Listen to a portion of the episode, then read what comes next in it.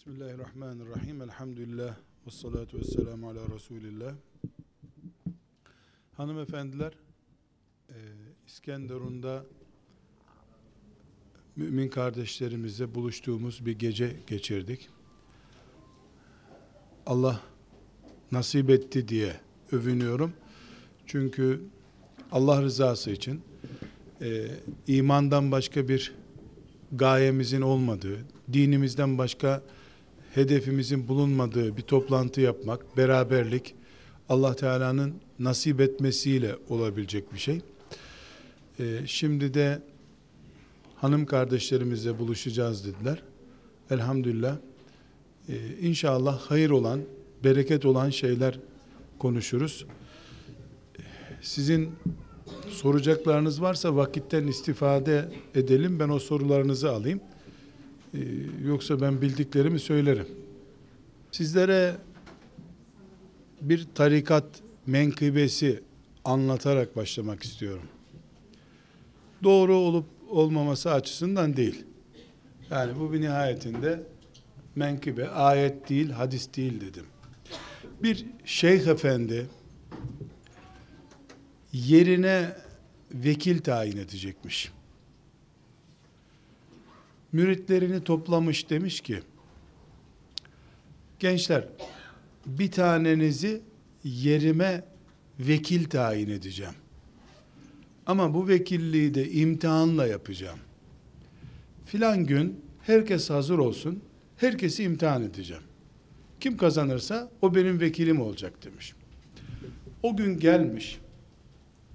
Müritleri toplanmışlar demişler işte hazır kimisi dersine çalışmış, kimisi kitaplarına çalışmış. İlk soruyu sormuş. Yavrum demiş. Bugün Allah seni çağırsa dese ki sana al dünyayı bundan sonra sen yönet. Ne yaparsın anlat bakayım demiş. O da şeyhin memnun olacağı bir cevap vermeye çalışmış. Efendim demiş Kafirleri şöyle ederim, Müslümanları buraya koyarım. Tamam oğlum demiş. Öbürüne sormuş. O da şöyle ederim, böyle ederim diye güzel şeyler anlatmış. Soru ne? Sana Allah dünyayı teslim etse bugün, yönet dese, nasıl yönetirsin? Soru bu. İşte hepsi birer cevap vermişler. Cevaplar tabi Şeyh Efendi'yi memnun edecek şeyler. İşte çok zikir çektiririm, işte kötü, kötülükleri yasaklarım bir şeyler söylemiş. Bir tanesi de sıra ona gelince demiş ki efendim demiş böyle bir şey Allah lütfederse hiçbir değişiklik yapmam her şeyi olduğu gibi devam ettiririm demiş. Yavrum demiş sen ne biçim yönetici olacaksın demiş. Her şeyi bak arkadaşların ne güzel değişiklikler yapacaklar. Efendim bugüne kadar Allah idare ediyordu. Daha iyi idare edilecek olsak böyle olurmazdı zaten. Yani en iyisini Allah yapıyor. Bugüne kadar da böyle geldi. Ben bunu değiştirmem. Allah'ın yaptığından iyisini yapamam demiş. Bu ayet değil ha. Hadis de değil. İmam-ı Azam'a ait bir söz de değil. Hikaye, tarikat hikayesi. Ama çok önemli bir not bu. Bu kainattaki bu düzeni Allah kurdu. Bu melun Yahudi'yi Allah bu hale getirdi. Yahudinin şeyhi, şeytanı da Allah ipini salıp gönderdi zaten. Sana kıyamete kadar ömür verdim.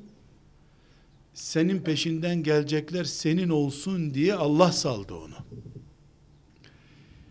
Bu mevcut düzen, kışıyla, yazıyla, baharıyla, denizleriyle, ormanlarıyla, katilleriyle, merhametli insanlarıyla, yaşayanıyla, öleniyle, açlığıyla, tokluğuyla, şu düzen Allah'ın kurduğu düzendir. Bundan daha iyisi yapılamaz dünyada. Yapılamaz. Allah neyi düzen olarak kurduysa o düzen en iyidir. Bunu kullar değiştirmek istedikleri zaman aslında değiştiremezler ama değiştirseler de kendi zararlarına değiştirirler. Mesela Allah kanun koymuş. Çocuk doğuracak kadın ölüp ölüp dirilecek. Çocuk öyle doğar. Sen bunu şan, sancısız, rahat bir doğuma çevirebilirsin. Ama üçüncü doğumu yapmayacaksın o şartla.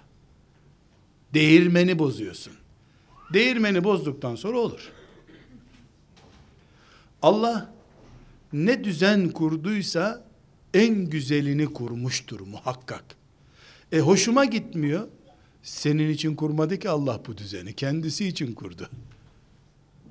Kadınlara sizi memnun etmek için bir dünya kurdum demedi ki. Başınıza bela etmek için dünyaya gönderiyorum sizi dedi. Erkeklere bu dünya sizin olsun, keyfinize göre ayarlayın demedi ki. Gidin, kapılmadan değirmenin çarklarına bana gelin dedi. Bizim keyfimize göre, bizim zevkimizi tatmin etmek için bu düzeni kurmadı Allah. Bu düzeni kendisi için kurdu. Kulluk düzeni için kurdu Allah. Dolayısıyla ne kadın ne erkek biz bize göre bir düzen oluşturamayız. Oluşturduğumuz zaman o düzenden en çok zararı biz görürüz. Ne gibi? Allah toprağa bir senede 100 kilo domates yetiştirecek kabiliyet verdi. Sonra da o domatese insanın midesine girince şifa olacak bir kabiliyet verdi. İnsan becerip 100 kilo domates alacağı yerden 500 kiloluk domates alabilir mi? Alır. Alır. Şunu kattı toprağa, bunu kattı, 500 kilo olur o domates. 400 kilo kar mı etmiş oldu insan? Hastanede doktorlara kar eder. Hormonlayıp şişirebilirsin. Ama neticede ne olur? Ömrün hastanelerde geçer. O toprağın 100 kilo domates verdiği zamanlarda o topraktan domates yiyenler 80 yaşında doktor görmemiştir. O toprağın 500 kilo domatesleştirildiği insan elinin düzeni bozduğu zamanda 8 yaşında 8 ameliyatlı çocuklar çıkmıştır piyasaya. Düzeni bozdun çünkü. Tamam çok domates yetiştirdin. Doğru. Ama hastalık ürettin. Düzeni bozdun. 80 yaşında dişleri dökülmemiş ihtiyarlar vardı. 18 yaşına gelmeden çenesi kırılmış gençler var şimdi. Allah bir tavuğa 4 ayda yetişecek, büyüyecek, yumurta yapacak hale gelme kabiliyeti vermiş. Sen zehir zemberek şeyler yedirerek 25 günde tavuğu yumurtlatabilirsin. Ama o tavuğu yiyenler kadınsa erkekleşiyor, erkekse kadınlaşıyor hale gelir. Çünkü sen sanal bir tavuk ürettin. Allah'ın düzeni tavuğundan, balığından, ağacına, denizine kadar en uygundur. Bu uygunluğu bir yerden bozan kendine zarar verir, kendinden sonraki bütün insanlara zarar verir. Kardeşler, buraya bir nokta koyup ikinci meseleye gelelim. Nerede üç kadın bir araya gelse, o kadınların büyük ihtimalle üç beş konusundan bir tanesi erkeklerdir muhakkak. Erkekler şöyle, erkekler böyle. Ben size erkekler adına da sır vereyim. Üç erkek bir araya gelince de öyledir. Erkeklere sorsan Allah'ın lanetli mahlukları bu kadınlar. Kadınlara sorsan Müslüman firavunlar erkekler. Herkes birbirini zalimi görüyor. O bana zulmediyor. Kıymetimi bilmiyor, düşünüyor. Halbuki ne erkekler öyle, ne kadınlar öyle. Bir düzen kurmuş Allah. Bu düzen erkeği kadınla, kadını erkekle imtihan etme üzerine kurulu. Ya diyeceksin ki ben imtihan istemiyorum, cennet de istemiyorum, yüzde yüz kardasın. 50-60 sene keyif sürersin. Sonrası yok tabi.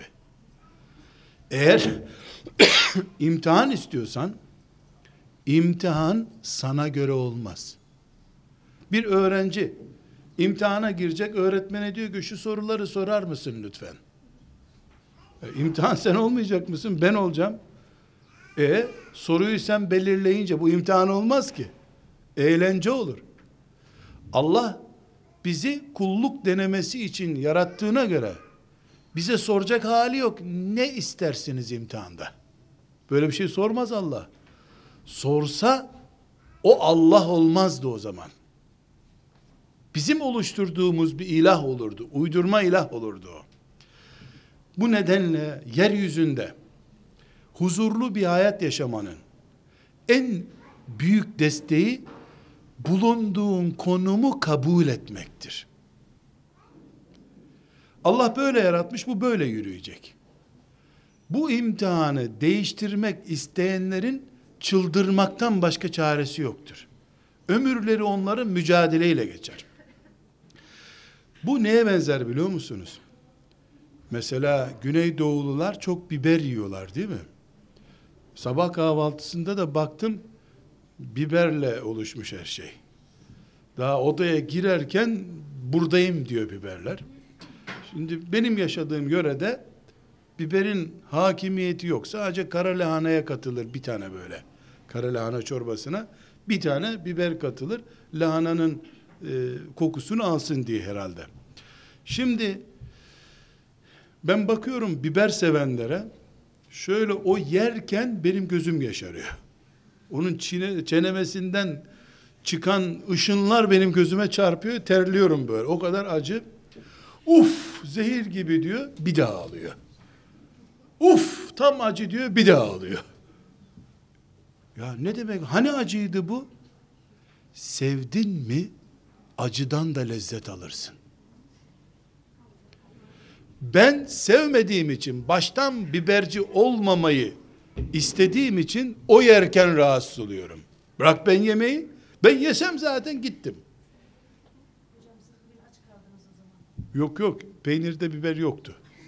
Çok iyiydi. Peynir bibersizdi. Bu örnek hayatımız için de geçerli.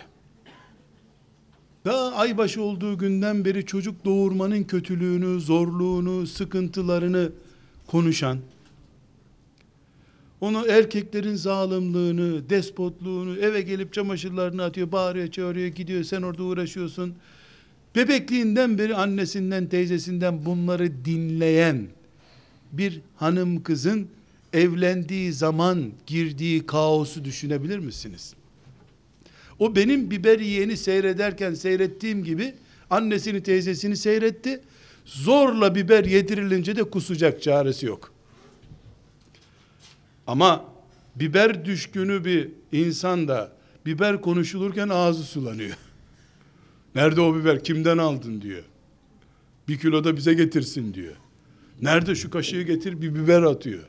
Oh iyiymiş biber diyor bir kaşık daha atıyor. Sanki şeker atıyor çayına. İki, iki tip insanın örneği bu. Bir, Allah beni bu erkeğin hizmetinde görüp bununla da cennete koymak istiyor diye düşünen bir kadın onun evlenirken ki hayata bakışı, onun doğurmaktan, çocuk büyütmekten alacağı hazzı düşün. Biber gibi de olsa karşılığında cennet alacağım Allah'tan diye düşünüyor. Öbürü de çok basit örnekleri siz de biliyorsunuz. Gencecik kızlara soruyorum. Kızım niye ısrarla sen lise okumak istiyorsun? İşim gücüm olsun diyor. Sen niye işin gücün olacak? Eşim boşarsa beni ne yaparım ben sonra diyor. Kaç yaşındasın? 14. Nişanlı mısın? Yok. Sevgilin var mı? Yok. Annem baban sana evlenecek birini ayarladılar mı? Yok. E sen boşanma hesabı yapıyorsun. Fol yok, yumurta yok. Şimdi hanımefendiler Allah için konuşalım. 14 yaşında aybaşı olmaya başlamamış henüz. Boşanınca ne yapacağını hesap ediyor. Bununla evlenen bir erkek nasıl bir hayat yaşayacak düşünebiliyor musunuz? Daha evlen yani bir evlen de boşarız seni kolay yeter gibi evlen. Madem illa boşanmak istiyorsun. Doğmadan ölmeye hazırlanıyor. Böyle hayat olmaz ki. Her şey onun istediği gibi kaymak sürülmüş üstünde olacak. Böyle bir hayat Allah peygamberlerine nasip etmedi. Sadece Firavun'a nasip etti. Çünkü onun ahiret diye bir emeli yoktu. Kafirlere istediğini veriyor Allah. Niye? Tek şey istiyorlar. Dünya. Hem dünya istiyorsun hem de cennet de senin olacak. Şimdiye kadar kimseye böyle bir şans tanımadı Allah. Hanım kardeşlerimizin bu zamanda girdikleri sıkıntı kardeşler, bu özetlemeye çalıştığım sıkıntıdır. İmtihansız, sıkıntısız hayat istiyorlar. Erkekler de böyle şüphesiz. Ama erkekler de bu boyutta değil. Erkekler yine ben fabrikada çalışmasam aç kalırım. Aile kız vermezler, aile kuramam diye düşünüyor gene. Hanım kardeşlerimiz ki feminizmin özeti budur. Hanım kardeşlerimiz imtihansız bir hayat yaşamak istiyorlar. Bir hanımefendi bir gün ziyaretime geldi. Eşini şikayet ediyor, çocuklarını şikayet ediyor. İşte üç çocuk doğurdum, üç katil besliyorum diyor filan vesaire. Ben de neler çekiyorsun dedim, ne sıkıntın var? Saydı. İşte çocukları anlattı, anlattı, anlattı. Ee, sonra da dedi ki, vallahi hocam dedi, yani Allah rızası olmasa katlanmam ha dedi, atlarım köprüden dedi. Doğru mu söylüyorsunuz dedim. Doğru söylüyorum dedi. Ya hakikaten mi Allah rızası için? E, Tabi. Hanımefendi dedim. İlk çocuk doğurduğunda Allah sana bir cennet sözü verdi. Çocuğa dedi ki cennet ananın ayağı altında. İkinci çocuğa da, üçüncü çocuğa da öyle dedi. Bana diyorsun ki Allah rızası için katlanıyorum. Allah sana üç defa cennet sözü verdi. Şimdi dayanamıyorum diyorsun. Sen ne dediğini bilmiyorsun o zaman dedim. Durdu durdu. Evet böyle düşünmedim dedi. Kalktı gitti bir cevap da vermedi bana. Yani hem cennet istiyorum diyorsun hem de senin çocuğun bugün doğacak. 15 gün sonra sünnet olacak. 20 gün sonra evlenecek. 30 gün sonra da onun da çocuğu olacak. E sen fabrikada e, ne yapıyorsun? Plastik bebek mi yapıyorsun? Hayat imtihandır. Bu imtihan bizim istediğimize göre değildir. Allah'ın istediğine göredir. Ama şunu diyebiliriz. Bu kadar büyük imtihanlar yapıyor Allah. Hiçbir şey vermeyecek bana. E boşuna çekiyorum bu sıkıntıyı diyebilir miyiz? Hiçbir şey vermeyecek var mı? Cennet verecek. Erkeğe de böyle, kadına da böyle. Her Müslümanı Allah böyle imtihan ediyor. Bu kadar sevdiği peygamberini bile böyle imtihan etti Allah. Kardeşler, niye peygamberimizin yedi çocuğu oldu da altısını sağlığında toprağa gömdü? Bir tane çocuğu 10 yaşına kadar büyütmeyi nasip etmedi ona. Torunlarını da toprağa gömdü üstelik. Altı tane kendi çocuğunu, dört tane de kızlarından doğan çocuklarını gömdü. Bir tek kızı kaldı. Ondan da altı ay sonra o da vefat etti. Neden biliyor musunuz? Çocuk büyütmenin sıkıntısı Muhammed aleyhisselam bile olsan dayanamayacağın kadar zordur. Üzmek istemedi onu Allah. Çok sevdiğinden dolayı çocuklarını aldı. Çocuk verdi, çocuk zevkini yaşattı ona, büyüttürmedi çocuklarını. Büyütseydi, Ebu Bekir ile uğraşmaya vakit bulamayacaktı. Ömer ile uğraşmaya vakit bulamayacaktı. Yani bu Allah'ın peygamberlerine bile müsamahalı davranmadığı, peygamberlerine bile böyle muamele ettiği bir imtihandır. Çocuk imtihanı, eş imtihanı. Bu imtihandan ben kurtulmak istiyorum diyorsan ben Müslüman olmak istemiyorum demen lazım. Yani cennet istemiyorum dersen Allah sana hiçbir şekilde imtihan vermez. Çok rahat edersin. Bu sebeple hanımefendiler özet olarak şunu bileceğiz. Allah zevk için bizi dünyaya göndermedi. Bizim dünyamıza da göndermedi, kendi dünyasına gönderdi. Ben kendime göre mobilyamı dizebilirim. Mutfakta tabakları şu rafa değil bu rafa koyarım. Şu düzeni bozamam ama. İlla Allah'ın kurduğu gibi olacak. İmtihan üzere olacak. Bu imtihan da karşılıksız değil ama. Cennet var karşılığında. Cennet var. Hanımlara Allah'ın yaptığı indirim Müslümanlıkta şakaya alınır bir şey değil ki. Cihat yok. Cemaat namaz yok. Yani camiye gelme mecburiyeti yok. Ekonomik sorumluluk yok. Namaz, oruç bu kadar. Çok bileziğin varsa zekat. O zekat da ben size kopya verip ileride kullanırsınız. Hanefi mezhebindedir. Diğer mezheplerde kadının bir kilo altını olsa zekat vermez ondan. Çünkü kadının doğal hakkıdır süslenmek diyor. Sandıkta tuttuğu altınların zekatını verir. Sandıkta altın tutuyorsan o süs için değil stok için onun zekatını ver. Yani Allah kadınlara yüzde yüz sıkıntılardan bir kısmını kolaylaştırmış. Niye? Diğer sıkıntıları çok ağır. Aman çocuk büyütmekle uğraşsın. Aman evinin hizmetinde uğraşsın diye hadis-i şerifleri okuduğunuz zaman bunu Peygamber aleyhisselam efendimizin lisanında çok açık bir şekilde görürüz. İmtihana hazır olmak zorundayız. Ve kanunu bileceğiz. Bana göre imtihan değil. Allah'a göre imtihan var. Çünkü dünya Allah'ın dünyası. Ve burayı imtihan için yarattı. Ve biber örneğini unutmayacağız. Zevk ala ala biber yediği gibi bibercilerin, ben hariç, bibercilerin o biberden zevk aldıkları gibi kadın olmaktan, erkek olmaktan, anne olmaktan, baba olmaktan zevk almak zorundayız. Bu zevki alan bu hayatta sıkıntısız yaşar. O doğumdan da zevk alır. Hırçın bir kocanın yemeğini yapmaktan da zevk alır. Geçimsiz bir kadının kocası olmaktan da zevk alır.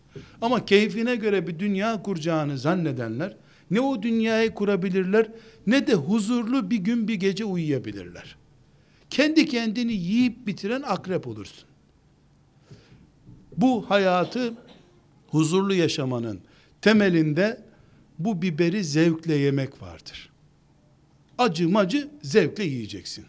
Yok ben biber yemem diyorsan başının çaresine bakacaksın. Ya da başka dünyaya gidebiliriz serbest. Ben soruları sırayla okuyayım soruları. Nişanlı olan fakat imam nikahı olmayan bir bayan ve bir erkek yalnız başlarına kalabilirler mi? Amaçları anlaşıp tanışmakmış. Ee, bu arada bayan tesettürlü fakat bu adamın yanında gayet rahat davranıp başını da yarım kapatıyor. Bu konuyu görüşlerinizi anlatır mısınız? Ben önce burada bir itirazım var. Nikahın imamı müezzini olmaz. Nikahtır veya değildir. Ne demek imam nikahı? İmam nikahı dini hafif görme hastalığı. Yani aslında nikah değil ama yöresel bir gelenek bu kasıtlı söylense insanı dinden çıkarır. Ne demek imam? Nikah Allah'ın adına iffeti karşı tarafa helal etmek demektir. Bu sadece Allah'ın hakkıdır. Allah yarattı kadını, erkeği, iffetlerini birbirlerine ancak Allah'ın adına helal edebilirler.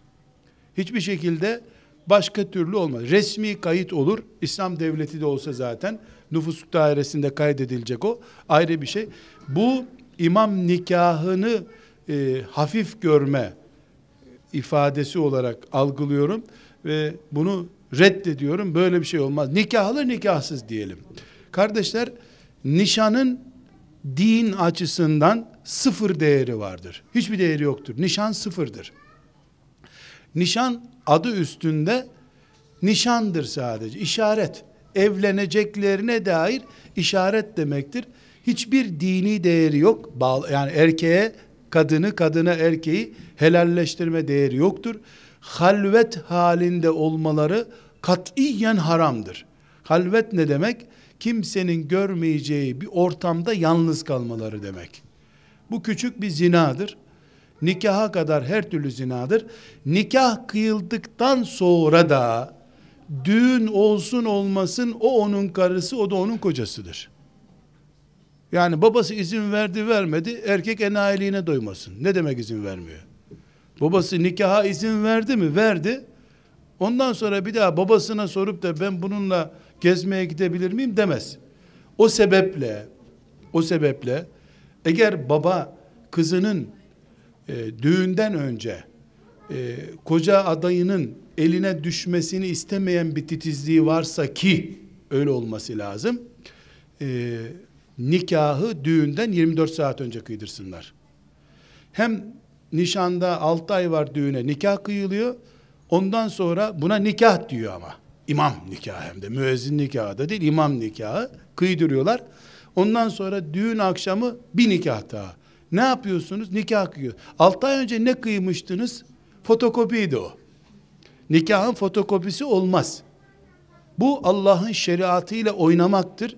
Böyle başlarsan 6 ay sonra da mahkemeye vekalet verirsin. Allah'ın şeriatıyla oynanmaz. Bir nikah olacak. O nikahı da eğer kızla erkeğin baş başa kalmalarını uygun görmüyor sanki öyle olması lazım.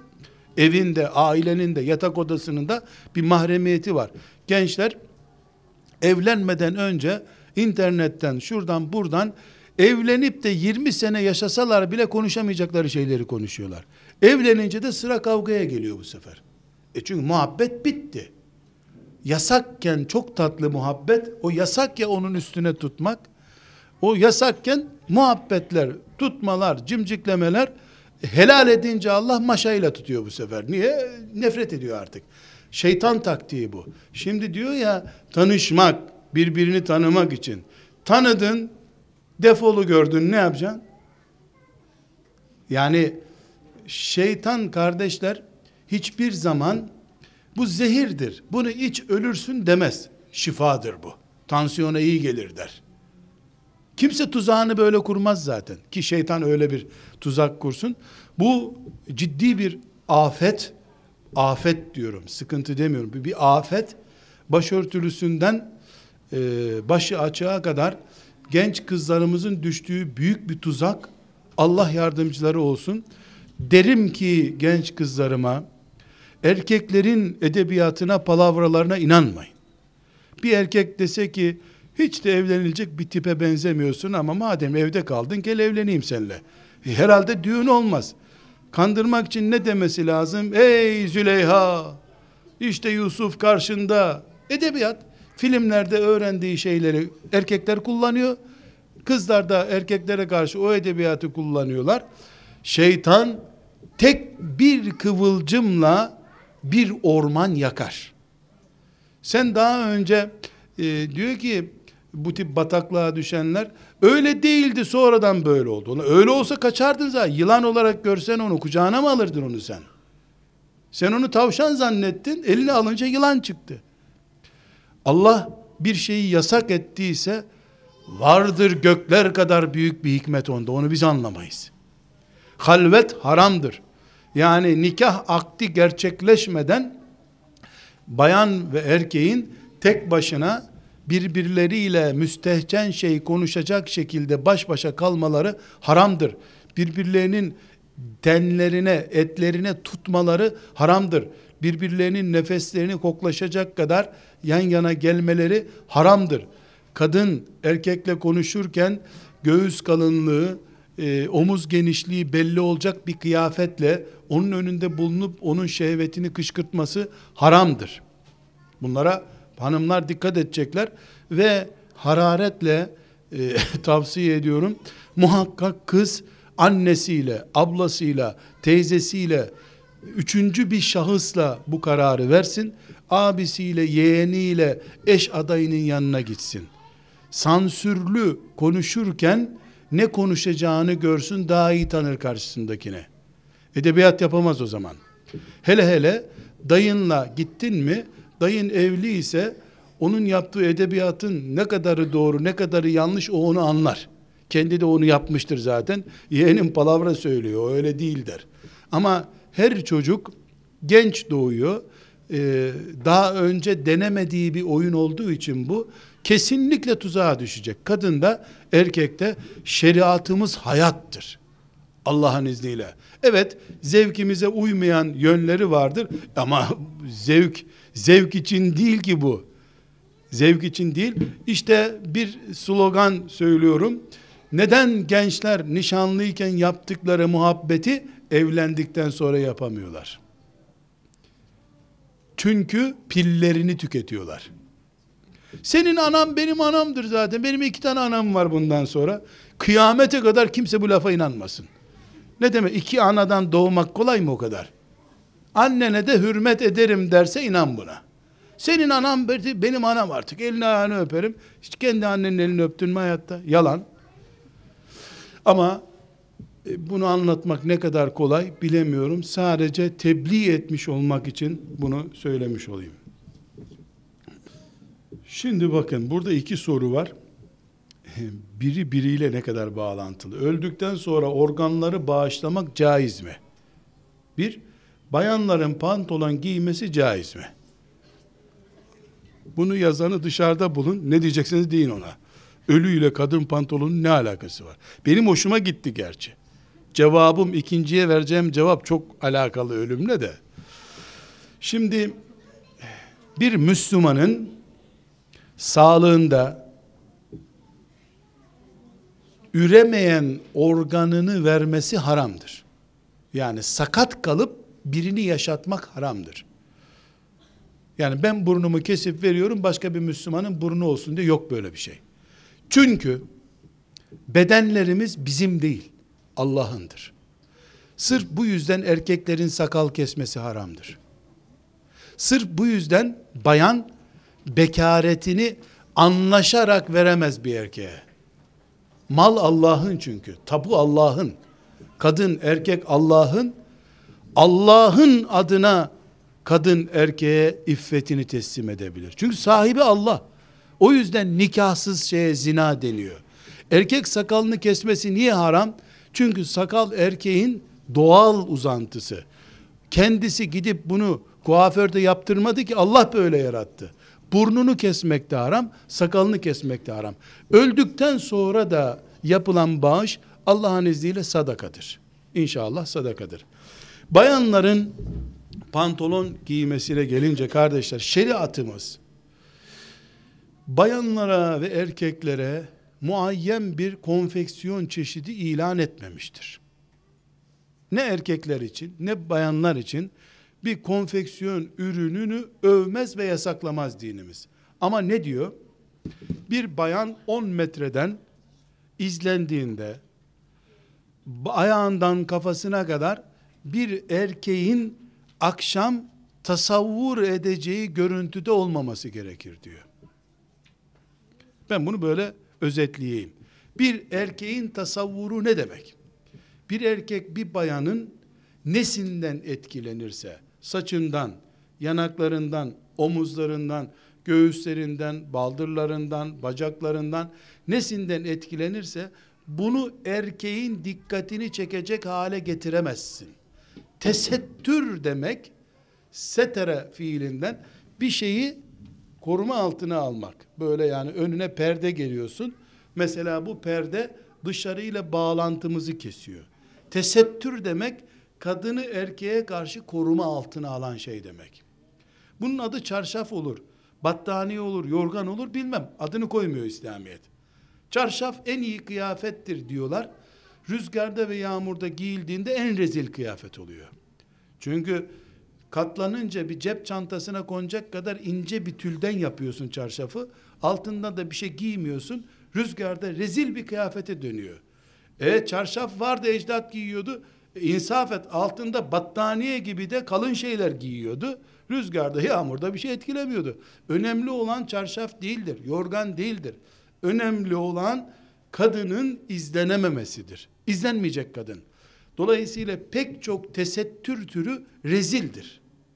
Çünkü normal başını açıp kuaför yapıp gelse üçüncü sınıf bir kadın olarak görünecek. Giydiği tesettürle dünya kraliçesi gibi görünüyor.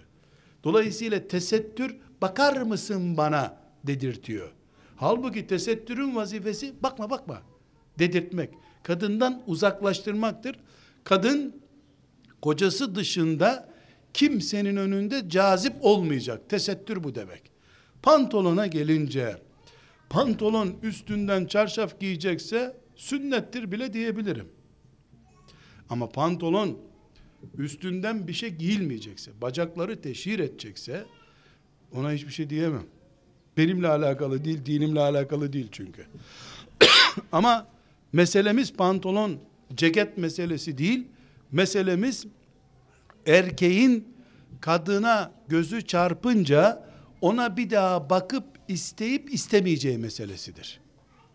Eğer bir kıyafet ile dolaşırken kadın erkek onu kazara yolda görüyor. Bir saniye görünce bir saniye daha bakmayı arzu ediyorsa erkek onun adına tesettür demiyoruz. Çekiyor. Kadın kıyafetiyle erkeği üzerine çekiyor. Bunun adı da fitne. Kadına pantolon, kot pantolon, şal var ne giyecekse giysin artık.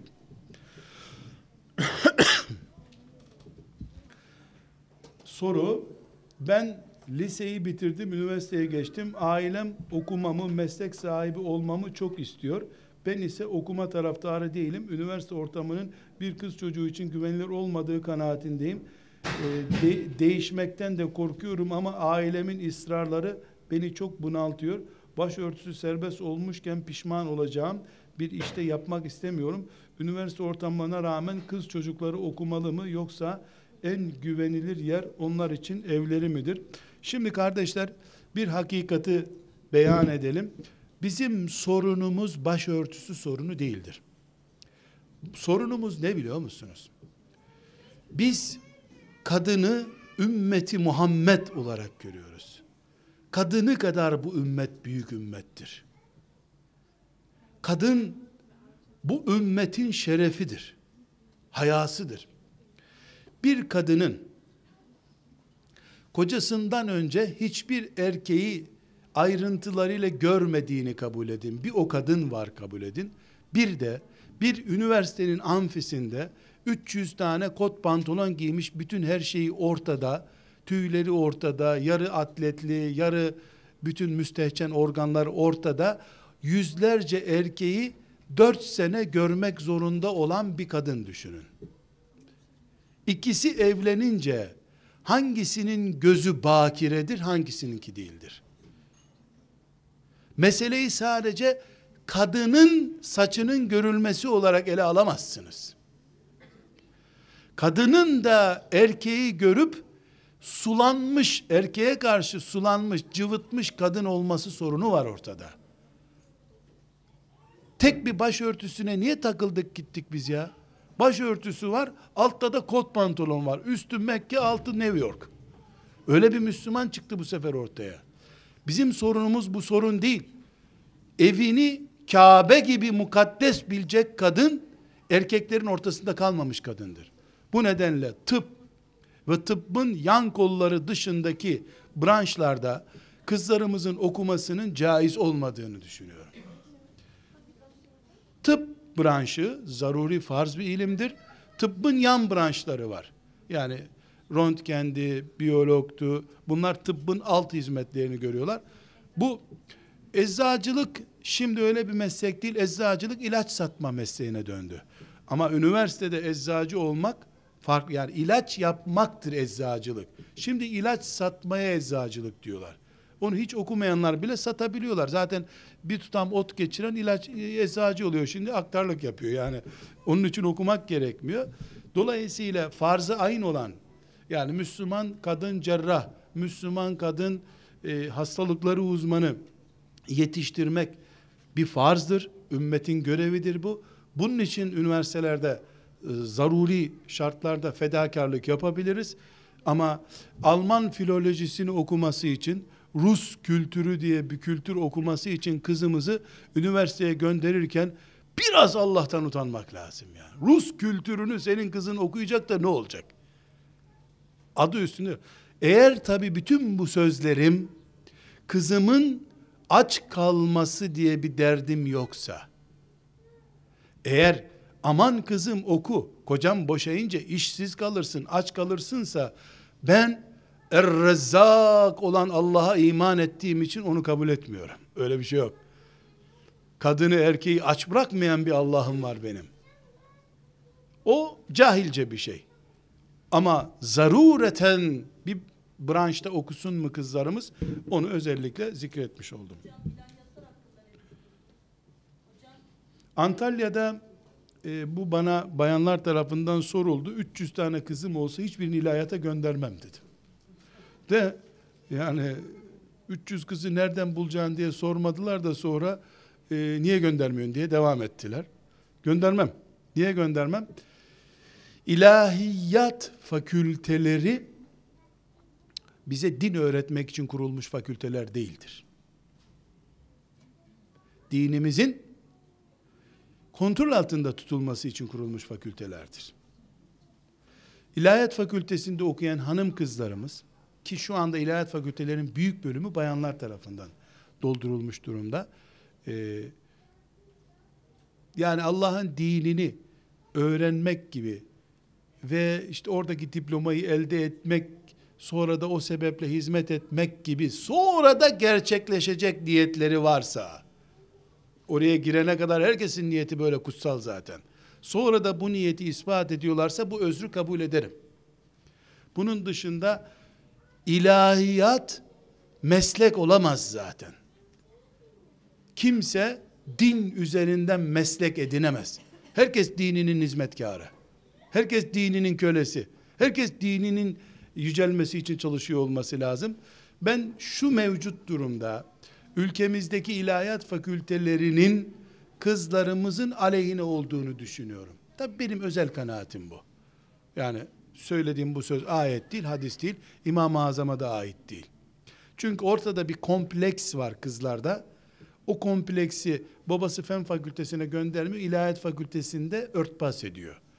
Gibi bir endişem var. Bu endişe herkes için geçerli değil şüphesiz. Benim genel gördüğüm bir kanaatimi söylüyorum. Yani e, fen fakültesindeki sıkıntı yüzde yüz ilahiyat fakültesinde de var. Aynı ortamlar bunlar. Sırf ilahiyat din yeridir diye düşünüyorsanız diye bunları söyledim. Aynı düzenin, aynı devletin, aynı şartlarda kurulmuş fakülteler. Oraya da erkek hocalar geliyor. Ee, hocam Hazreti Mevlana ile ilgili görüşlerinizi merak ediyorum. Bir de bayan erkeklerin önünde şiir okuyabilir mi uygun tesettürle? Kapkara bir çarşafla senin şiirini kim dinler?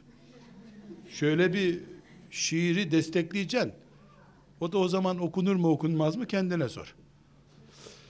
Kardeşler bir insan hakkında Allah'tan başkası karar veremez. Bu Mevlana için de geçerli. 10 kişi hariç ashab-ı kiram için de geçerli. 10 kişi hariç ashab-ı kiram için de geçerli. 10 kişi biliyorsunuz cennetle müjdelenmiş. Bitti onlar cennetlik. Onun dışında kimsenin cennet garantisi yok. Mevlana'nın da yok. Mevlana'nın imanı şahsı üzerinde haşa ben bir şey söyleyemem ama sistematiği üzerinde ve İngilizlerin, Avrupalıların, Birleşmiş Milletler'in sevdiği Mevlana'yı sevmiyorum. Hiç sevmiyorum. Çünkü Mevlana'yı onlar humanistleştirip seviyorlar. Yani insan tapıcısı yapıp seviyorlar. Bense Allah'tan başkasına tapınılmayacağına iman ediyorum. O sebeple Birleşmiş Milletler'in Mevlana'sı ile alakam yok. Allah'a bir kere secde etmemiş bir adam gidiyor. İşte bu din başımızın üstüne diyor ya. O adamın sevdiği Mevlana'yı da sevmiyorum. Secdesizlerin, namazsızların sevdiği Mevlana'yı sevmiyorum. Ama Allah'ın dinine hizmet etmiş, tasavvufa, zühte katkıda bulunmuş kimse Mevlana ona canım kurban olsun.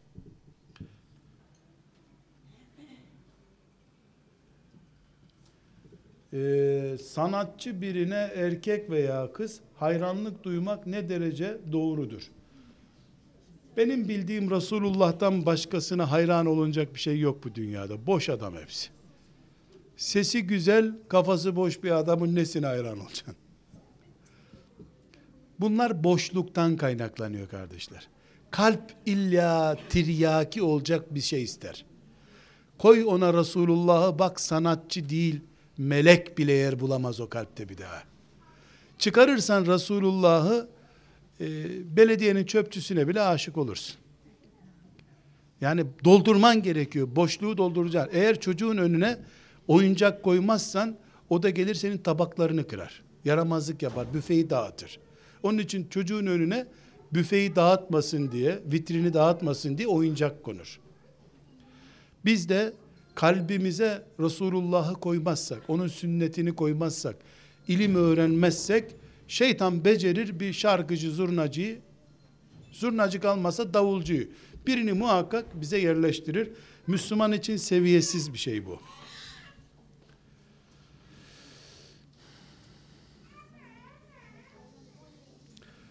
Ben namaz kılarken kendimi namaza veremiyorum. Bu benim imanımla ilgili bir şey mi? Ne yapmam lazım? Bu imanla ilgili değil. Yani ashab-ı kiramdan da olsan yüzde yüz namaz kılamaz kimse. Dünyada kılıyorsun bu namazı. Bir gün inşallah cennette sorunsuz namaz kılarız. Varsa namaz orada. Orada namaz yok ama. Dünyada sorunsuzluk mümkün değil. Ama neyin mücadelesini yapacağız? Aşağı doğru düşsün. Yani bir kadının bebeğini unutup namaz kılmasını beklemiyor Allah zaten. Hatta ve hatta çocuk hıçkırarak ağlamaya başladı. Sen de öğlenin birinci rekatındasın. Hıçkırıyor çocuk. Bu böyle ağlamazdı. Bir annenin Aa, boş ver sen deyip Bakara suresini birinci rekatta okuyup namaz kılması mümkün mü? Ne diyor şeriat? Git çocuğa bak bir şey oldu mu olmadı mı namaza devam et sonra diyor. İkinci rekattan devam et. Namazı bile bozulmuyor. Çünkü Peygamber aleyhisselam ne diyor? Namazı uzun okuyacaktım diyor. Zamm-ı sureyi. Bir çocuk ağladı diyor. Annesi de buradaysa merak eder muhakkak diye kısa kestim zamm-ı sureyi diyor. Diyor mu ki bir kadının imanı gidecekti az kalsın çocuğunu düşündü namazda diye. Demiyor. Tabii kabul ediyor bunu. Bir ana çocuğunu düşünür. Çocuğunu boş ver. Huysuz kocası vardır. Yanmış yemek olunca kaşlarını çatıyor. Bir hafta konuşmuyor bir daha. Bu yemeği hayvana mı yaptın diyor. Böyle bağırıyor. Yemeği de fırına koydu. Namaza durdu. Yemek kokusu geldi. Yanıyor bu yemek herhalde. Gidip yemeği düzeltebilir. Hatta ve hatta Ramazan günü bu huysuz adam bu tuzsuz yemeği başıma bela eder diye yemeğin tadına bakabiliyor mu oruçluyken kadın? Bakıyor. Nerede bu sert müftü? Allah bu müftünün eline düşürmesin. Çok sert müftü bu. Bakabilir. Benim evimde kimse bakamaz çünkü tuzlu tuzsuz ayırmam ben. Bir şey demem o. Ama adam var ki bir tuzsuz yemek için fırtına koparıyor. Doğru telefona kızına yemeği niye öğretmedin diye kaynanasını arıyor. Yemeğin tuzuna bakabilirsin. Dinimiz hayat olmadan yaşanan bir din değil. Bu hayatla yaşandığı için hayatın gereklerini reddetmiyoruz. Ne yapmıyoruz ama tapınmıyoruz hayata. Kafirlerle farkımız bu. Dengede tutuyoruz. Sıfır sorunlu, sıfır düşünceli namaz isteriz, olmaz o onu biliriz ama. Böyle bir namaz olmaz. ne olur? Dört rekatlık öğle namazında 44 defa dünyaya dalmak var. Bir iki defa e, benim nişanıma kaç kişi gelecek acaba diye düşünmek var. Yani bir onu var. Bir de üçüncü rekatta nişan yüzüğü takmaya başladın. Dördüncü rekatta düğündesin. Selam vermeden de düğün bitiyor. Eve gidiyorsun arabayla. İyi bir düğün yaptı. Namaz kılıyor. Camiye teraviye gitmiş. Torunlarının düğünlerini hesaplamış teravide. Kaça mal olur? Herhalde namaz değil o. O kadarı değil. Ama sorunsuz namaz isteriz, olmaz onu biliriz. Tabi nasıl önlerim bunu? Ee, ne kadar dünyalık gündemin varsa namazın da o kadar öyle olacak.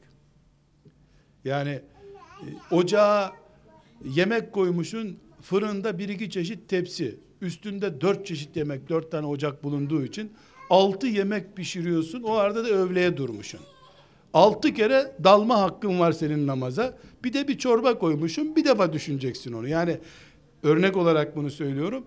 Dünyalığın ne kadar meşgul ediyorsa seni, ne kadar dizi film izliyorsan o kadar namazda da onlar aklına gelecek. Dizi film değil de Allah'ın ayatı beyinatını, Kur'an'dan cennet ayetlerini okuduysan namazda kendini cennette hissedeceksin. Eşinden ayrılmaya karar veren bir hanım boşandık diye düşünüp evini ayırıyor fakat koca talaktaki boşama maddesini yerine getirmiyor. Seni boşamıyorum diyor. Düğünden önce veya sonrasına göre cevaplar mısınız? Ben düğünden önce filan bir şey bilmeyeceğimi söyledim. Nikahtan önce nikahtan sonra olur bu. Düğün hiçbir şey değil. Davul zurna düğün. Düğün dediğin nedir ki? Nikah kıymadan önce yani evet kabul ettim sen benim kocamsın şahitlerin önünde böyle söylemeden önce kadın ben seninle evlenmiyorum der ne babasına ne annesine ne koca adayına kimseye bir şey sorması gerekmez. Nikah masasına oturulup evet kabul ettim, kabul ettim, kabul ettim dedikten sonra kadın selamun aleyküm işi bitti kadının. Kadın o zaman boşanmak istiyorsa ister bir saat sonra nikahtan bir saat sonra isterse 25 sene sonra olsun. Önünde iki seçenek var.